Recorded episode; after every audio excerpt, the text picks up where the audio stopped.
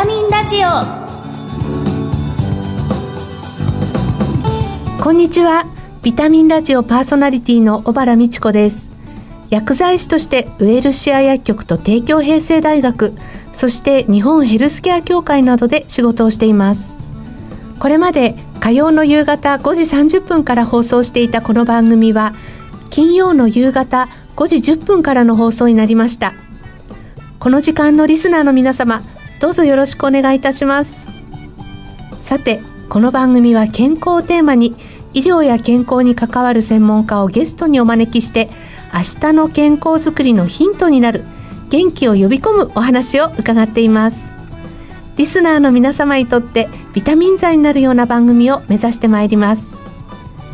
今月は毎日を元気に過ごすためのセルフケアのお話をお届けします。そして番組の最後にはプレゼントをご用意しています。どうぞお楽しみに。ビタミンラジオ。この番組はお客様の豊かな社会生活と健康な暮らしを支えるウエルシア薬局の提供でお送りします。ビタミンラジオ。早速今回のゲストをご紹介いたしますピップ株式会社代表取締役社長の松浦義治さんです。よろしくお願いいたします。はい、よろしくお願いいたします。今月の特集テーマは、体と心をいたわろうです。1回目の今日は、ヒット商品ピップエレキ版の秘密を探ると題してお話を伺います。なお、感染予防対策でスタジオではパネル越しにお話をしていきます。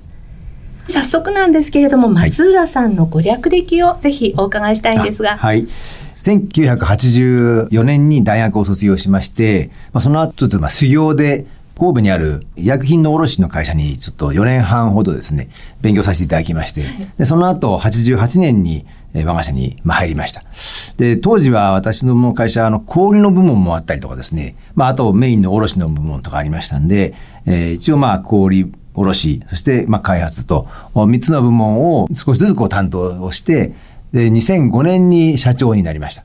で、その後、会社が東京と大阪と2つ分かれてましたので、まあ、その合併を推進するっていうような形でですね、2010年にまあ東西の合併がなって、で、その後、18年からですね、えー、社長になってるというところで、今今年で4年目になります。大ヒット商品として知られるピップエレキ版。こちら発売されたのは、もうだいぶ経つと思うんですけどそうですね。実は、えー、今年で50年を迎えるんですが、えー、1900えー、ありがとうございます。1972年の9月にですね、誕生した商品ということで、今年50年。おめでとうございます。はい、ありがとうございます。ピップエレキ版、どのような経緯で誕生したんでしょうか？そうですね。まあ、昭和あ30年代から40年代にかけて、磁気ブームというのがありまして、はい、まあ、磁気を使った商品いろいろと出てたんですね。ネックレスですとか、あるいはブレスレットですとか、まあ、それが、まあ、肩こりに効くという触れ込みで発売されていまして、まあ、結構ヒットをしていました。で、その中で、まあ、我々、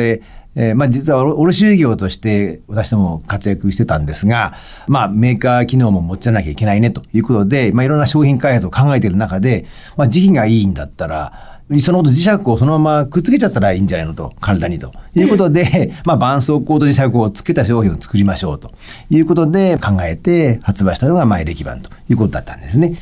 あの、非常に単純な商品ではあるんですが、なかなか、あの、それまでそういう商品なかったということで、目から鱗のような商品かなというふうには思います。そうですね。多分その、社員の方が直接つけちゃえばいいんじゃないの、っていうお話だったと思うんですけど、そうですね。それを開発までこう持っていったっていうのもすごいですね。うん、まあ、そうですね。やはりまあ、時期が、ね、磁石がよくこう効くということが当時言われてたので、まあ、なんとかそれをね、自分のとことこでも作りたいなという、まあ、思いがあったんだと思うんですけどね。はい。当時、こう、時期がどのような作用をもたらすのかっていうことで、はい、いろいろな説があったと思うんですけれども、はい、実際そのメカニズムってこう、はい、私たち知らないんですが。これっていう答えがなかなか見つからなくて、今でも研究中ではあるんですが、大体こうではないかなという、まあ、仮説を立てているのが、まあ、人の体っていうのは時期にこう疲労に反応するという性質が備わっているというふうに聞いています。で、まあ、当社では、磁気が血管の内側にある内皮細胞に働きかけて、血管拡張物質である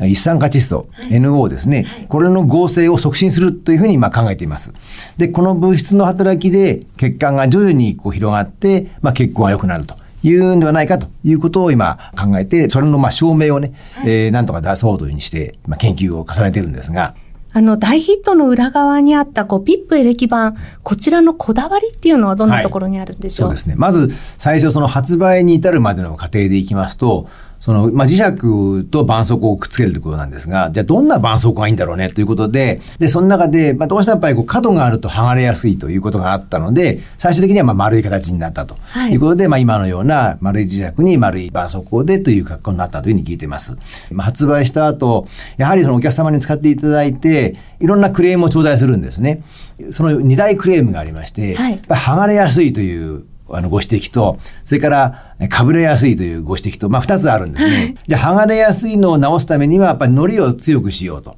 ところが今度かぶれにくくするには糊を薄くしようという形でですね、この絆創膏と糊と磁石のこのバランスをどう整えていくのかっていうのは非常には大変でして、正直今でも研究をしてるんですね。最近でもこの何年間かはですね、やっぱり年間に50万人ぐらいの方には使っていただいていると思うんですが、はいえその中でやっぱりえ数件はやっぱりそのそういうご指摘をいただきます。で、これをなんとかゼロにしようと思ってですね、研究チームとか、あるいはその開発チームとか、素材のメーカーさんとかと一緒になってですね、どういう形状とか、どういうその糊のその成分にしたらいいのかとか、その糊のその粘着性ですとかですね、あるいはその絆創膏のその伸びの問題だとか、はい、まあそのあたりをずっとまあ研究しているというところがこだわりかなと。それともう一つは、あの今、エレキ板の130というのには、丸い磁石を使ってるんですが、これが非常に光沢があるんですね。もう顔が映るぐらい光っています。で私も昔この磁石の工場に行ってみたんですが、もう24時間こうずっと研磨をしてるんですね。で、なんでこんなに回すんですかって私質問したら、いやいや、これピップさんから言われてるんですと。これだけ光らないとダメなんだっていうふうに言われてると。で、それはやっぱりお客様も、エレキ板はこういう磁石なんだっていうふうに思ってらっしゃるので、まあ、その基準を絶対にね、あの、崩したくないということで、えー、ずっとこだわり続けて、こう磨いてるんですよっていうようなお話がありました。本当商品にかける熱い思いが、まあ、連綿と続いていて、まあ、今に至ってるのかなと。まあ、これがまあ、ずっと50年間売れ続けているものを支えているんだろうなというふうに思っております。このピップエレキ版発売された昭和から、はい、こう平成を経て令和へと、うん、消費者のお悩みっていうのは変化してるんでしょうか、そうですね。あの、肩こりとか、まあ、筋肉のこりとかっていうことについては、その悩み自体は変わらないとは思うんですが、やはりこう、だんだんこう、その層が広がってると言いますか、はい、若い方もそういうお悩みがあるというふうになってきたかなというふうに思います。昔はやはりその、どちらかっていうと、こう、年配の方、年齢層の高い方のお悩みだったのが、もっとこう、幅広くなってきたかなというふうに感じています。で、これはやはり、近年のパソコンですとか、スマホですとかっていうことで、これを使用されているので、どうしてもやっぱり目が疲れてからの、目からのこの、まあ、肩こりとかね、えー、筋肉痛とかっていうのにつながるのかなと思ってます。一方で、その、対処法もたくさん出てきましてね、それこそその商品だけじゃなくって、えー、マッサージですとか、まあそういうことも、そういうサービスも含めてですね、いろんな対処法があるので、本当はこれだけこう人口が増えてる、そのね、対象人口が増えてるんだったらエレキ板もっと売れていいなと思うんですが、そうはいかなくてですね、まあ心目捉えちゃうというところもあるので、なかなか厳しいなというところはありますが、やはりその、本当国民病みたいにね、本当にもう日本人の方、特に女性は8割の方が肩こりだっていうデータもありますんで、もう本当もう皆さん悩まれてるなというふうに思います。やっぱりこうセルフケアができるっていうところがピップエレキ版の魅力だというふうに思うんですが、はい、こうセルフケアに対する意識の変化っていうのは感じることはございますか？そうですね。やはりあの近年、やっぱりあの皆さん一人お一人お一人がっぱり自分の体は自分で守っていこうというお気持ちが強くなってきたのかなと思いますし、また商品もいろんな商品がね、出てきました。ですので、やっぱりパーソナルとして、こう、自分に合った商品を選ばれてお使いになってるのかなっていう感じもしますんで、まあ、エレキ板も、ちょっとこうバリエーションを考えてですね、昔ながらのその、春タイプだけじゃなくって、まあ、違う形のものとかですね、あるいはまあネックレスタイプのものとかですね、まあ、そういうその磁気治療器も含めてですね、まあ、幅広にこう、お客様にこう対応していきたいなというふうには思っています。あの、実際こう、セルフケアを支える企業さんとして、はい、消費者の体と心をいたわるために、今後はどのようなことに取り組んでいきたいですか、はい、そうですね。まあ、私どもメインが卸売業ですので、まあ、いろんな商品、メーカー様の商品を扱わせていただいてますが、やはりお客様お一人お一人がどういう時に何が必要なのかっていうことを考えて、それに最適な商品をご提案していく、そういうお手伝いをできればいいなと思います。えー、まあ、卸ですから、どうしてもその前面に立ってお客様に訴えることはできませんけども、まあ、小売店さん、ウィルセさんとか通じてですね、我々の考えているところをお話しながら、なんとか店頭でお客様にうまく伝わるように、あるいは店頭に来られる前にお客様にその的確な情報が伝わるような、そういうこう提案をね、し続けていきたいなというふうに思っています。消費者に沿った商品開発をされてるんですね。そうですね。やっぱりあの消費者の方のご意見を伺いながら、何がもう求められているのか、あるいは潜在的なニーズは何なんだっていうところも追求しながらですね、ものづくり、あるいはその商品調達というのを考えておりますね。はい。ほっこりしました。はい、ありがとうございます。はい、最後に番組恒例の質問なんですけれども、はい現在松浦さんご自身のビタミン剤となっている元気の源をぜひ教えてください。はいやはりあの、まずは家族ですね。まあ家族は家内と、あと4人息子がいるんですが、はい、で、あと上の2人は結婚しているので、えー、一応家族今8人なんですけどね、やっぱりそのメンバーと、なんですかね、このコミュニケーションを取るときっていうのは非常にこう気持ちいいなと思いますし、はい、あともう一つは今最近趣味だと公言しているのはゴルフですので、はい、あこういうコロナの時代でもね、青空の下で、えー、すがすがしい空気の中でですね、まあ、ボールをこう打っていくという、まあ、あの気持ちよさっていうのはやっぱり元気の源かなというふうに思っています。そうですよね。はいゲストはピップ株式会社代表取締役社長の松浦義治さんでした。貴重なお話をありがとうございました。こちらこそありがとうございました。あ、風邪薬切らしてた。ドラッグストア空いてるかな深夜もオープン。ウエルシア。あれ？薬残っちゃったな。お薬の相談も。ウエルシア。答える、支える、ウエルシア薬局。公共料金、各種料金のお支払いも受けたまわっております。ビタミンラジオ今日はピップ株式会社代表取締役社長の松浦義治さんにピップエレキバンヒットの秘密などについてお話を伺いました長年寄り添ってきた思いがこう感じられるようなお話でしたね。ここで番組からプレゼントのお知らせです。今月はウェルシア薬局店舗で限定販売の石巻産の生サバを使ったサバ缶を抽選で3名様にプレゼントします。新発売のこちらのサバ缶には1缶あたり 6g の MCT オイルが使われています。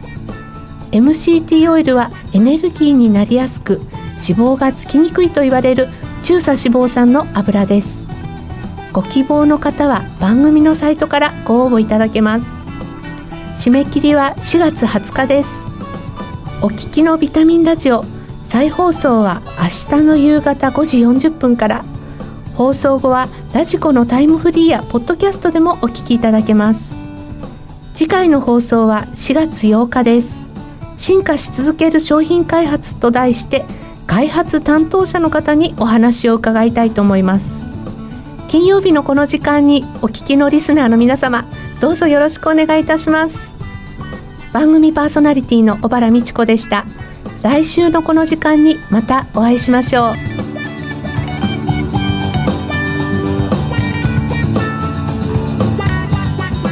ビタミンラジオ。